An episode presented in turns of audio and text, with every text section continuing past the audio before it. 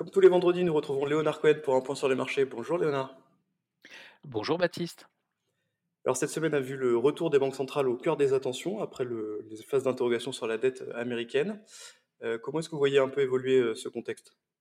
Oui, on a très peur effectivement depuis un, un long moment que la remontée des taux d'intérêt provoquée par les banquiers centraux amène à une récession, récession évidemment dans chaque zone de la partie occidentale, mais également au niveau mondial. Les investisseurs rêvent, rêvent depuis très longtemps d'un pivot, c'est-à-dire d'une inversion de cette politique monétaire jusqu'à une de nouvelles baisses des taux d'intérêt Mhm. d'ici la fin de l'année.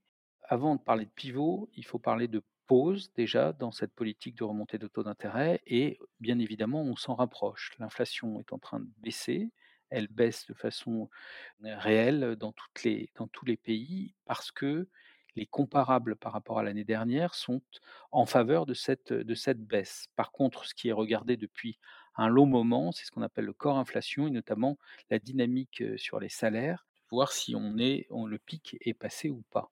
On s'en rapproche, donc on va vers une pause, c'est quasiment certain, et notamment parce que les effets sur l'économie sont réels, et c'est ce qui était attendu, c'est ce qui était recherché.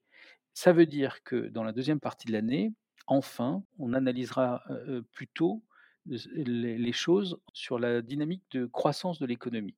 C'est est-ce qu'on tombe en récession, dans une récession dure Mhm. ou c'est pas le sujet que de parler de récession, mais est-ce qu'on va vers un ralentissement, ralentissement plus ou moins fort pour se stabiliser et rebondir par rapport à des comparaisons qui seront plus faciles qui plus faciles en fin d'année?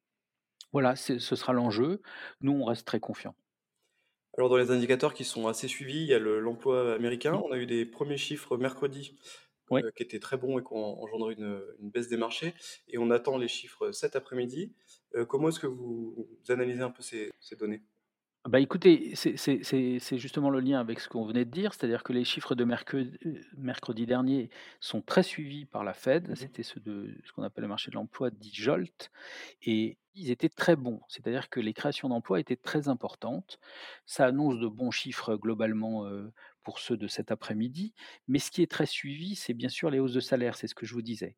Face à de très bons chiffres, ce que les marchés ont vu, c'était une nouvelle inquiétude de hausse de taux d'intérêt et non de la pause que j'évoquais juste avant. Ça a à nouveau fait peur, c'est pour ça qu'on a eu ce mouvement de reflux assez violent, de peur de voir toujours, les banquiers centraux, appuyer sur ce qui fait mal et provoquer un ralentissement, plus dur que ce que le marché aimerait. Nos analyses nous poussent à à rester investis sur les marchés d'actions. On on est dans une bande depuis 3 mois, mais il faut tenir le cap, je pense. Alors on sort du- d'un mois de mai qui a été euh, plutôt baissier, avec des investisseurs très prudents. Mmh. Euh, est-ce qu'on va avoir un mois de juin un peu du même acabit, euh, toujours marqué par euh, l'attentisme? Alors les les investisseurs sont très prudents globalement. Quand on regarde des sondages qui sont réalisés par des par des des intermédiaires financiers, on voit que que le taux d'investissement, sur les actifs risqués reste très faible et le mois de mai prouve que, alors qu'il y a eu une distribution des dividendes, prouve qu'il n'y a pas eu de réinvestissement puisque c'est un c'est un mois baissier. Alors, il y a les arbres qui cachent la forêt. On sait que la performance a été essentiellement réalisée par quelques titres, que ce soit aux États-Unis ou en Europe. En Europe, c'était essentiellement les valeurs du luxe. Elles ont rendu un petit peu, ce mois-ci. Derrière, beaucoup de valeurs cycliques avaient beaucoup baissé, ont beaucoup baissé depuis le mois de février. Écoutez, les investisseurs sont très prudents, donc je pense qu'une pause dans le rythme de hausse de taux d'intérêt va rassurer les marchés, rassurera les marchés et donc les chiffres économiques et les chiffres, des entreprises vont, eux aussi tirer en fait, les marchés et donc chez Ginger, nous pensons que ça devrait bien se passer. Merci beaucoup Léonard euh, pour ce point sur les marchés. Merci, bonne semaine.